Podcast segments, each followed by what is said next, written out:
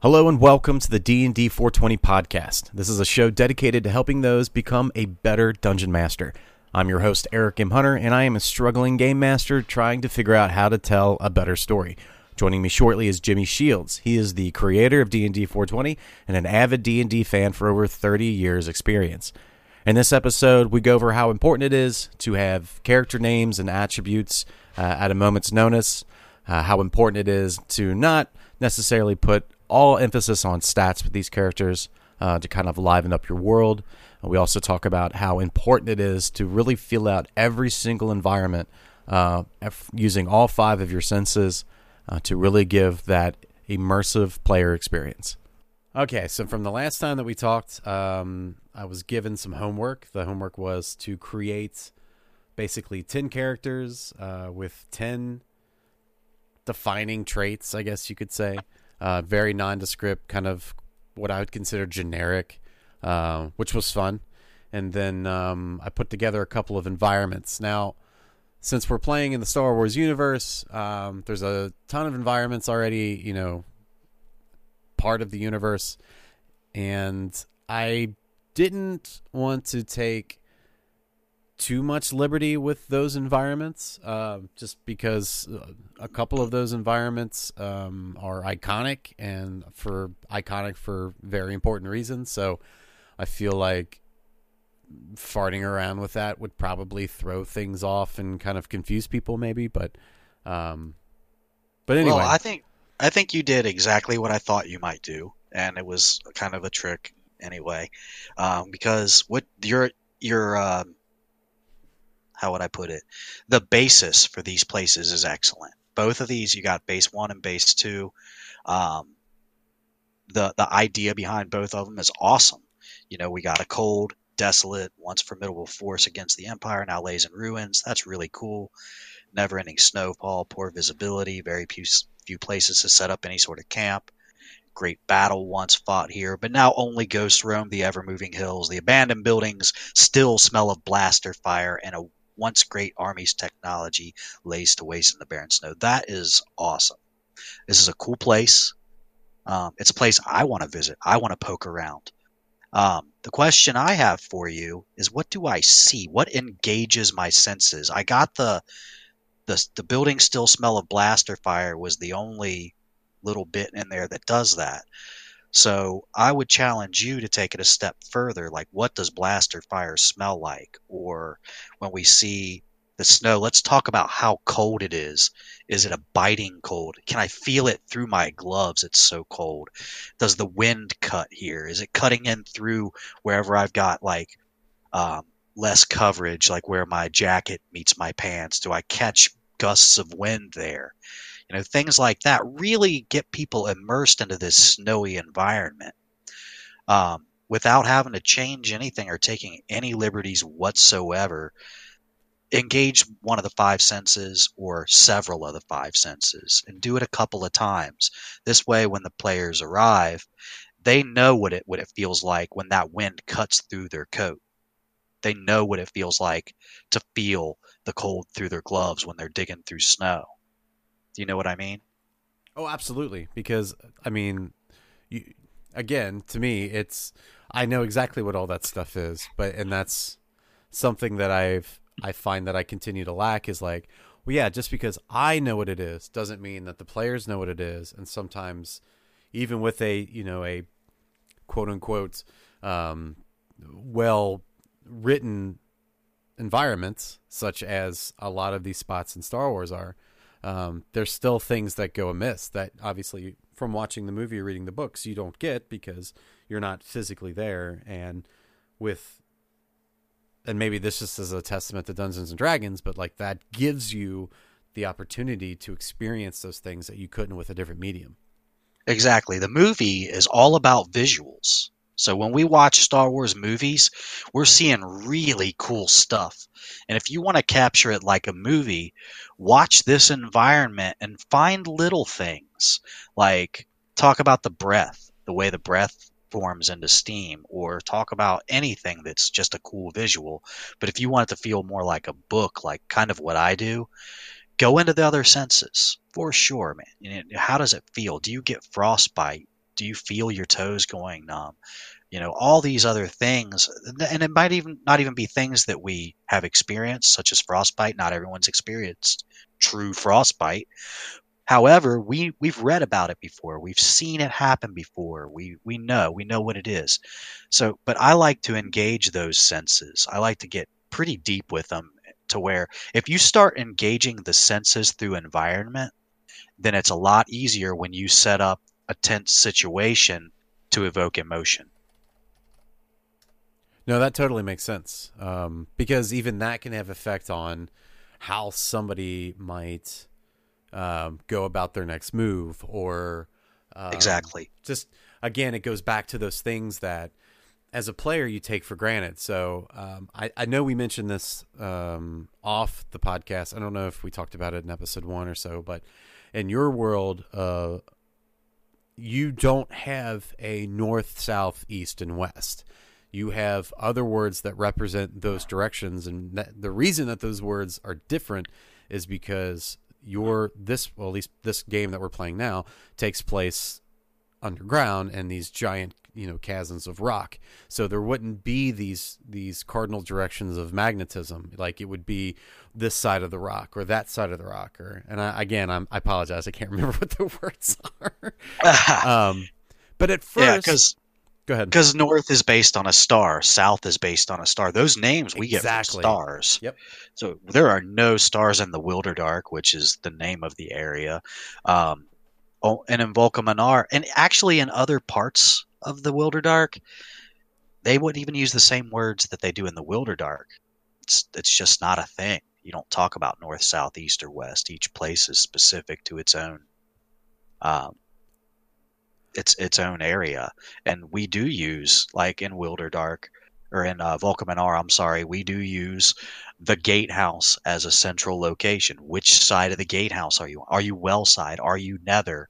Are you vor? You know, those are those are just you know some of the directions that I've used. Um, but it does it engages more and it makes you think. This is where I am. I'm not I can't look up and see the stars. It's a, it's just a constant reminder. And the same thing rings true with each of these locations. When you get there and you start to tell what it feels like, and then we, let's say the players come here, we get frostbite in our fingers. Um, you get that feeling in your nose when you breathe in air that's too cold. It feels like crystals inside of your nose. Yeah. Like, and it, it kind of stabs you, and as you're breathing, uh, that that's something we can all relate to.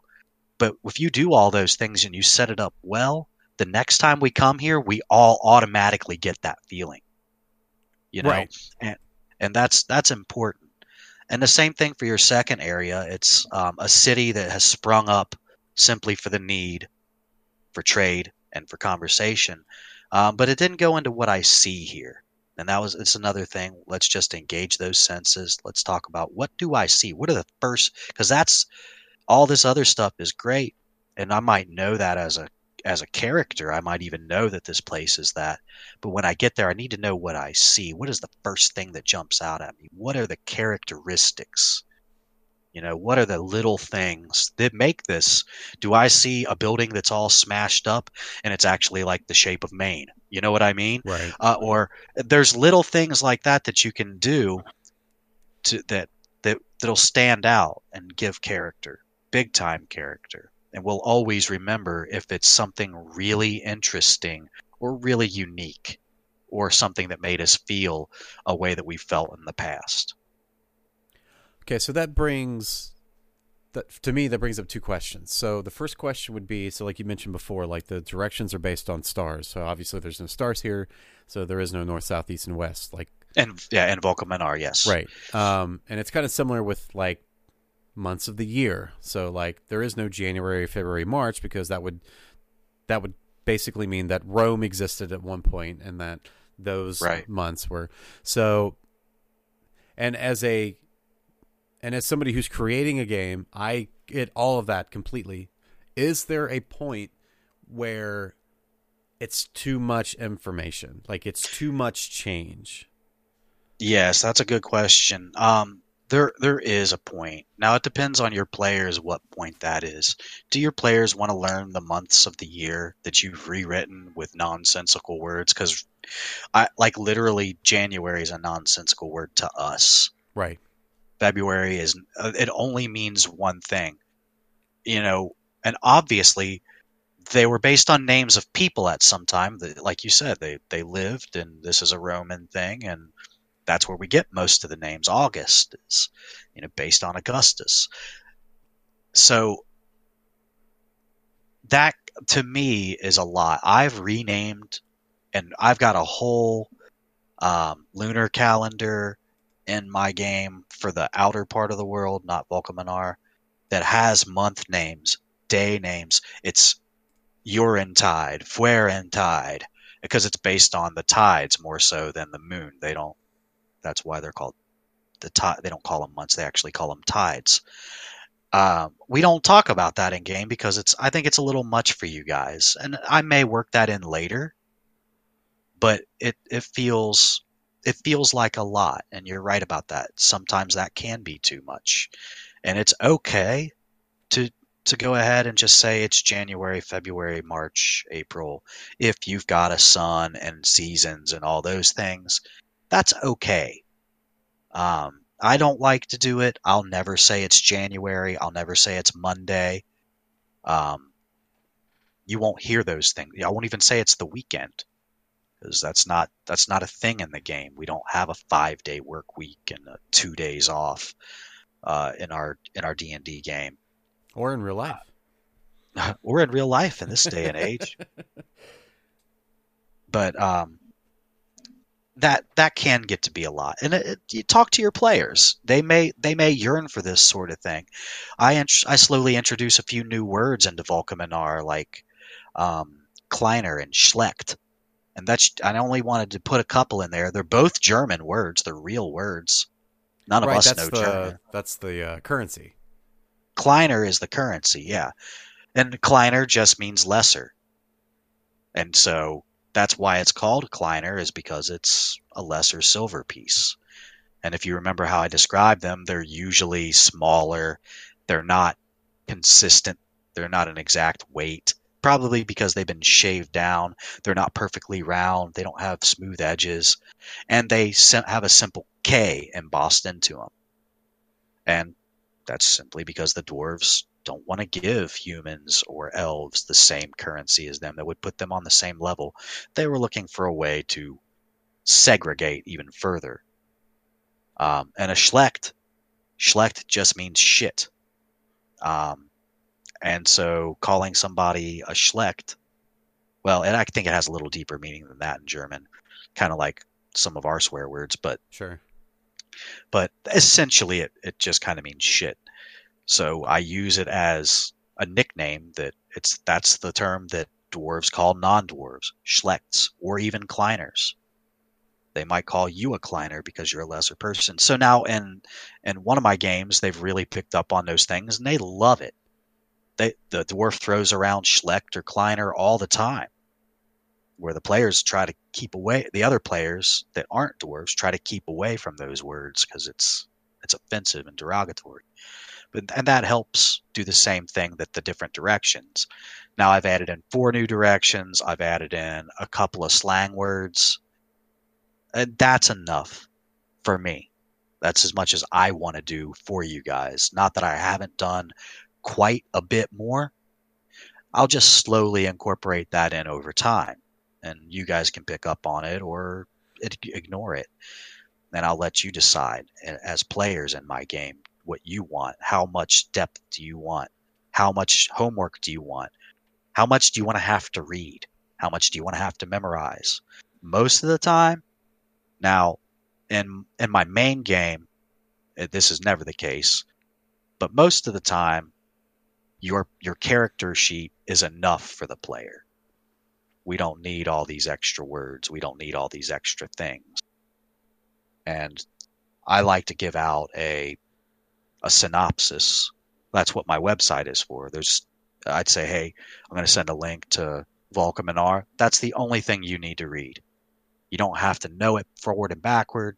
there's maybe a couple of portions I'll point out to you that you would know this forward and backward. But I don't want the the players having to do too much to get it to be like you said, when is it too much? That that that can be a fine line depending on your players. Yeah, and I can speak from just experience of playing with your games. Like when we were talking about the uh, the shaving the uh, the shields down to um, basically to make more, and how that was a real thing. Like that blew my mind because like that small instance and that little detail in the game, it like has such a large story in and of itself that may or may not um, affect the actual game that we're playing in time. But like it makes my character feel more aged. Like it, it makes the world feel more lived in, if that makes yeah. sense. And that's that's the entire goal of that sort of thing. The kleiners have been shaved. You can't trust humans with anything from a dwarven perspective. Um, they're they're poor and they're going to do do what poor people do, and that's desecrate things that are holy. And and the dwarves look at their money in this particular game as something that's kind of um, not necessarily sacred, but we can use that word because they honor their the dead, and the faces of the dead are stamped on those coins in tribute. So why would I want to give that to a human who's just going to shave it down and desecrate one of our great ancestors? And that gives you the the entirety of why the dwarves do what they do, and then it says a whole lot like you said, about the city that we're in. And it, I don't need to tell you anything else once you realize that, oh, the kleiners look shaved down and oblong and the, not much time has been put into them for this reason. You can take away a lot from that. And it's a, a small detail that made a big difference. Yeah, I, I really enjoyed it. Like I was really blown away because it was it like so much just kind of came into clarity once like we were talking about like what that was and what what the process was and I was like, man, that's just I mean, again, like it makes the world feel lived in, which is as a player who's looking for those details is like that's those are the things that I feel like would be a win. You know what I mean? Like, okay, I did my job right. Like I I I did this thing and it it, it made this player feel a, a particular feeling. Like, okay, that's I did that right. So um but uh, so I guess when I was writing these uh, these locations, I was taking for granted um, what I would have considered to be just known facts that oh well, if I put this down then it's irrelevant. But you're saying that like nothing is irrelevant. Like the the more the better because in any instance, you know, when somebody says or tries to do something, and it's like well I mean, your hands would be freezing at this point, like because it's so cold. You know, it's going through your gloves. Well, if I wouldn't have written that down, I wouldn't have. You know what I mean? Like I wouldn't you have thought to do that. To say it. Exactly. Yeah, and and I'll do. I might do exactly what you've done here, except for I might even paraphrase a bit more and shorten it. Kind of a lot. Most of the stuff that I write for the game isn't this detailed. It's a it's a lot more detailed and it's a lot less detailed. Um, I might just write abandoned base, lays in ruins, uh, lots of snowfall, poor visibility, um, the site of a great battle at one time, and then I would write blaster fire smell. I might write feel the cold through the gloves. I might write uh, when you take the first time you breathe in, and just as a reminder, that way I can tell you it takes your breath away or you know and i might put a lot of little bullet points that are there for me to pick from. And i may choose one or two of them when i'm describing the area and i might just scribble on that like okay little star i've used that one. Little star or a little check mark i've used that one. And then i got six more or something. And then they go to open up this uh, gate and they go to pull on it, but they've taken their gloves off, and you feel your hand stick to it because there's a little bit of sweat and condensation on your hand. You dra- just grabbed cold metal, and so I might put that on there as one of the things, and then all of a sudden, your hands stick to it. You know, it just it's another thing to to immerse the player in. So I do bullet points. You can do. I know a lot of DMs really like to write in depth. Um, uh, what would it be called? I don't even know what they call them because I don't Just- use them. I guess just synopsis or just Yeah, a block of information Yeah. about the area that they read to their. They straight up read it to their players, and that's a that's a really good thing when you're doing um. When you're doing modules, that's how they're written. That's what you do. And I write a module like game, so I have that as well, but minor bullet points, so that way when I'm talking to you, it doesn't sound like I'm reading. That's what I, I hate when someone reads to me. I that's a personal thing. So for me, I don't want to feel like I'm reading to someone or have someone feel like I'm reading to them. We're not in third grade. Um, and it also makes it just seem a little bit more, I don't know, a little more. Uh, I should have wrote some stuff down. D and D 420, man it makes it seem a little bit more flow. Go with the flow when I'm just talking to you and you're just talking to me. right. It's not me. like we're we're being personal one on one, and that's oh wait, I have to read this textbook. Uh, Yeah. And uh, excerpt real quick. Right. Yeah. So, and I, I personally like that better, but however you want to do it, as long as the information is there being presented, uh, that's fine. Because a lot of the times, if I go to read a block to my players, and you will know this for sure, they're going to interrupt me. They're going to say, well, what do you mean by that? Or what color is this? Or what does that look like? Right. and I'll never finish, you know, 12 sentences. I'll get through two of them, and you got Tommy going, Well, what what is she doing? What do I hear? Can I get a spot check? What's she wearing? I got to finish this block first. So, I mean, Yeah. a- as it comes, there are certain things I need to get across. For instance, if you come into a room, I start describing the room, and there's an earthquake that's supposed to happen, and I let these idiots start looking around. I forget the earthquake to describe the earthquake and be like, "No, guys, it's trembling in here. It's it's when it came in and an earthquake started." Oh, I forgot to say that because so that you know you got to have certain things that you have to get across, and certain things that you make sure you want to pepper them in to tie us to the area, to make us feel immersed. And like I said, I love bullet points. All these things are all bullet points to me. My entire game is a series of bullet points. No, and that makes sense because there's definitely been times where, like in games that I've ran in the past, where I was like, "Oh, well, I want this really cool thing to happen," and it's like, "Oh yeah, no, well, well hold on, wait, guys, wait, no, hold on, just let me let me get it." You know what I mean? And it's it you, you become at that point, I feel like you become kind of like fighting against the group to get whatever cool thing that you wanted to get across, which may or may not be cool, but at the end of the day, it's like you know they it may just not be where they want to go. You know, it may not just be where the game takes them in their minds. Right. So, um, so the characters. Um, I kind of caught myself halfway through feeling like I was doing this wrong. And Okay. what I mean by that is, so I'll be straight up with you. I'm terrible when it comes to names for people. So I just go to a generator and I just get a name generator and then I just select whichever ones I think are neat. And then Yeah. I'll, I'll just use those because I'm, I don't know, I'm terrible when it comes for names for stuff. That's okay. These names are fine. I, I mean, I know they're from a generator because I use generators as well, and I can tell that they're generated. Yeah. Um, They're really good. they're, they're pretty good, yeah. Yeah, they're, they- they're way they- too good for me to come up with. They fit the Star Wars universe, so there's nothing wrong with that. Um, a- and there's lots of good name generators. You can just search online, uh, name generator, and you will get several options. Use the one that fits. There's nothing wrong with that. I don't use them a lot.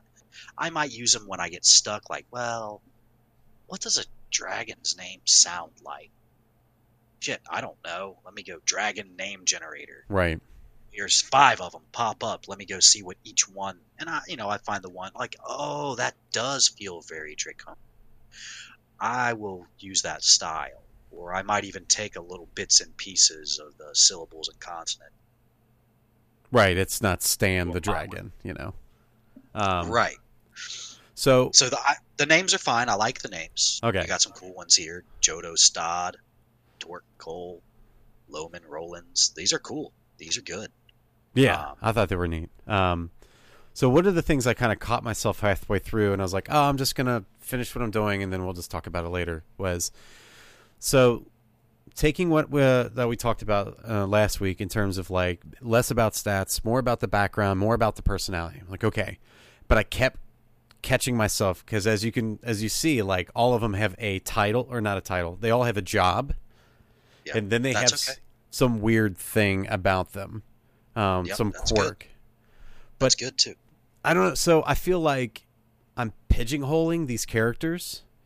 Like I feel like they should be more about the personality traits and less about the facts about them.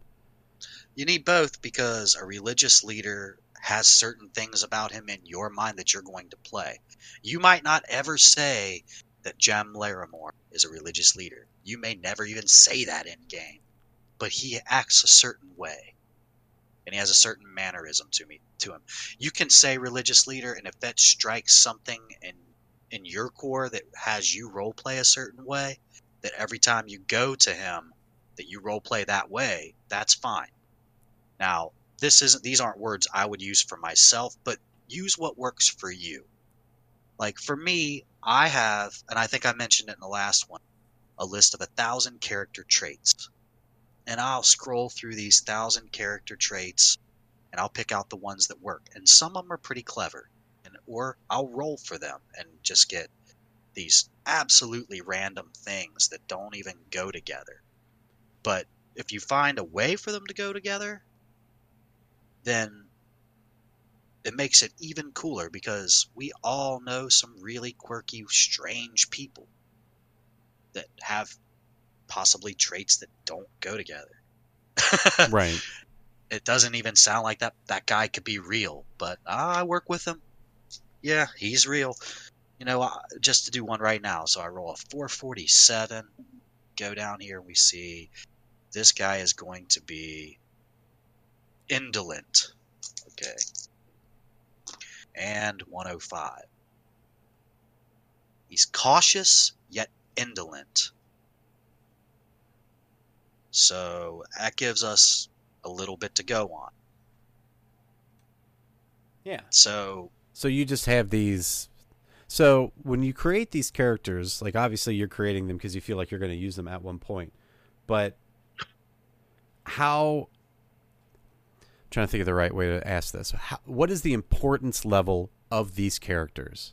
Is it just open range where it's like the the the the party runs into one of these characters? Oh, we need a character. Okay, here's my name. Here's my uh, thing. All right.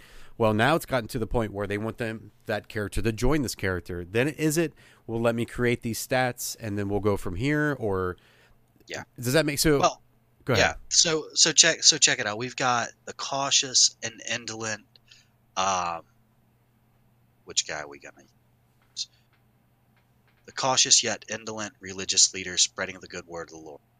Wait, he's cautious. That actually goes well with a religious leader. Indolent, lazy, kind of ineffective. Now we really got a guy here. We got this cautious, ineffective, indolent religious leader trying to spread the good word. And we'll now say trying to spread the good word. Right? So now when you meet Jem Larimore and I role play that, you automatically want to talk to him because he's got depth. He's not just, hi, uh, have you heard about Jesus?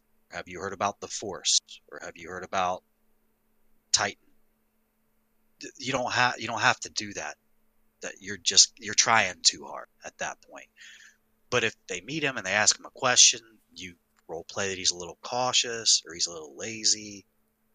They start to pick up on that. Man, you're no help at all. You, you you're not telling me anything. Right. But he's he's real now. The rest of that like and they may never talk to him again, but they they might remember him.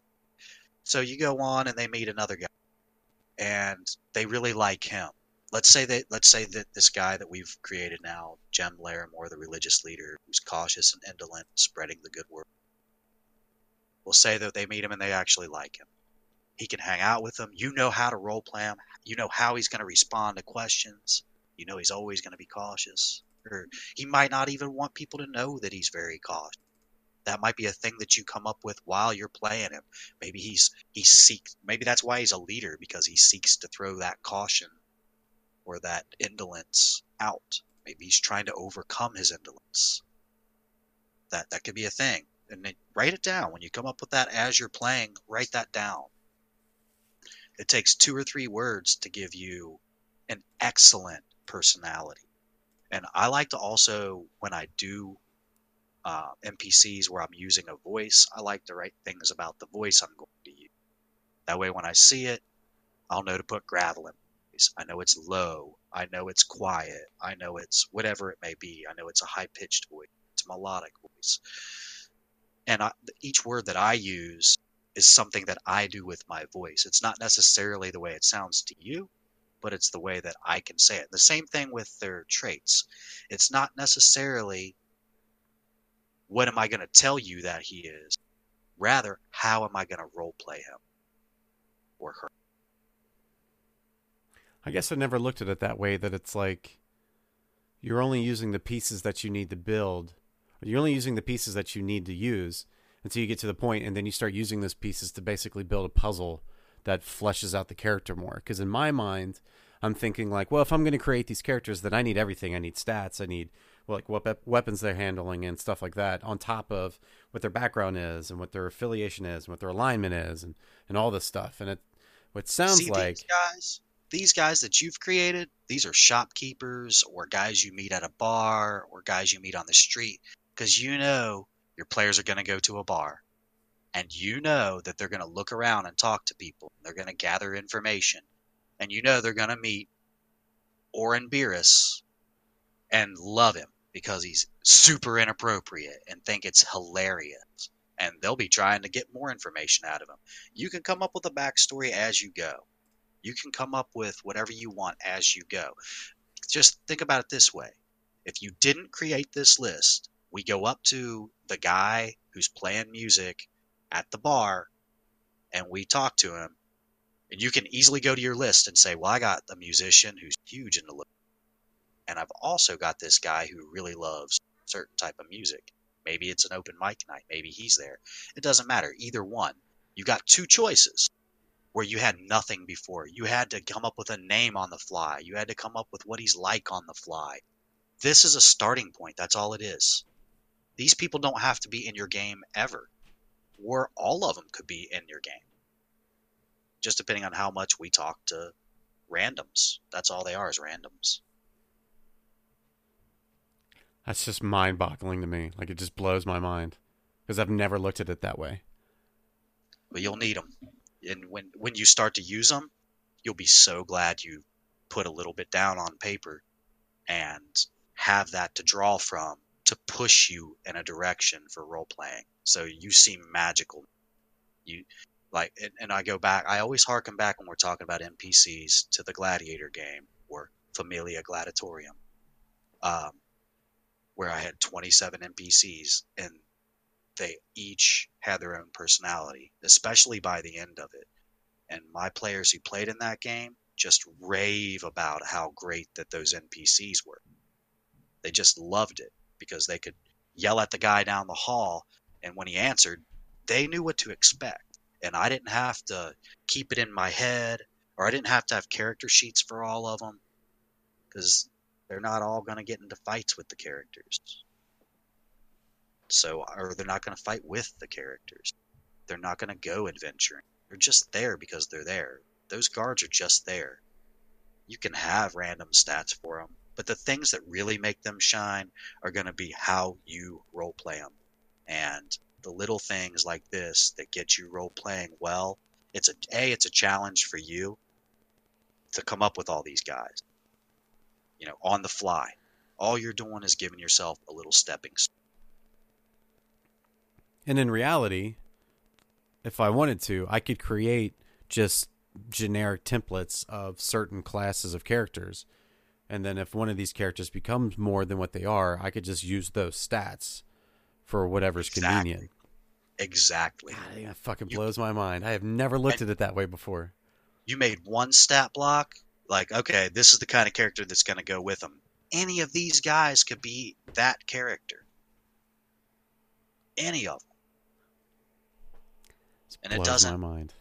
The thing, like, the two things mean everything to each other and they mean nothing to each That block versus how the character acts. Because if you got a local politician looking to make it no matter what, and but you need a monkey wrench kind of uh, handyman guy, maybe that's what this guy really is. Maybe that's how he got his start, and he comes with the characters. Now you've really got a super cool uh, character. I mean, yeah, he's a politician now, but he used to turn a wrench for a living. Right, he could totally be that guy that was, you know, working on the the sewers and made his way up through the union and Absolutely. Or even the religious leader. Maybe he used to turn a. Or the musician. Any of them could be that guy that you want as your NPC. Let the players pick who comes. Now, I go a little deeper and I'll make I'll make stats for a few different guys if I think that they may go with the group at some point, or if I think there's going to be a fight that they get involved in. I will have stats ready ahead of time. But there's no need to do it with all of them. There's just no need. So don't waste your time. Don't make 10 stat blocks with 10 backgrounds, with 10 sets of personality traits, and 10 alignments and 10 names. Make a couple of those. And then have this. And I take this a step further. Write down a few more names with nothing. Because maybe they talk to the bartender. He's not any of these guys. So, well, now you got a bartender. right. And you can make him up as you go. But the rest of them, yeah, have have that stepping stool prepared for yourself. It's worth it. So I'm definitely going to go back into the locations and build more into those. Uh, I've got about two more I need to write down. Um, what do you think should be the next stepping stone in this? Okay, so let's let's recap what we've done here. We've got our players. Well, we're gonna we're gonna assume we've got our players. Right. We've got your we've got your overarching storyline, and now we've got some cool NPCs because you had a couple of NPCs last week, and now you got a stable of randoms. Um, so the next thing we got to start putting your uh, your plot points into locations and how do they affect the location? How does your plot point A, if this is going to be, say, I don't know, 12 sessions long or whatever, how long is going to take to get to plot point A? What things need to happen to get to plot point A? And what all is plot point A including? What goes with it? Because there'll likely be a whole series of events in that plot point A. You break your plot down into a few different points. Um, me try. I'm going to try to think of one that I've done. Uh, let's say we'll go back to um, a pirate's life. Plot point A was getting you onto a magical ship that flies to the sky. So that that wasn't going to be the first thing we do. We put you guys in jail. So what led up to the to getting on the ship? We put you guys in jail. You're there trying to trying to figure out when you're going to get out of jail or how you're going to get out of jail. When another guy comes in and he says, "Hey, I know that you're the jail keeper. We've talked in the past. I need people for my ship. I need deckhands. What do you got?" And of course, you guys decided to go on. So that's how I got you there. And then I knew there was going to be a chase where some guards are running after you. Somebody gets shot. I wanted those things to happen. That that just added to it. And then I wanted there to be a reveal. So the big reveal was you guys couldn't see the ship from where you were. I wanted you to step into a scene where the ship's right in front of you floating because I thought that would be a little overwhelming. And so I made sure that that ship was hidden by some things so that there would be a cool reveal because that's what I wanted. Then when you saw the ship floating there above the ground, it's a spell jammer, that was super neat. And some people didn't want to get on the ship. And I wanted to instill that in you guys that there was fear among some of the NPC. And then when you got on the ship, who did you meet? So now we talk about those NPCs. How do how do these NPCs affect this area? How do they affect this scene? Uh, what kind of things are going to be said? If you can anticipate just a little bit in advance, we're going to work those things together. We're going to start putting the pieces down so that we get our first session. And that's what we're going to work on for next week is what are you going to put into your first session? Thanks for listening to this episode of the D&D 420 podcast. For everything D&D 420 related, check out dnd420.com. If you'd like to reach out to us, you can find us there on the website and on YouTube at D&D 420. Lastly, as always, if you'd like to support the show, you can do that by telling another DM about the show and by visiting us on Apple Podcasts and leaving a rating and review. Thanks for subscribing and being a part of our work here at D&D 420. We will see you next week.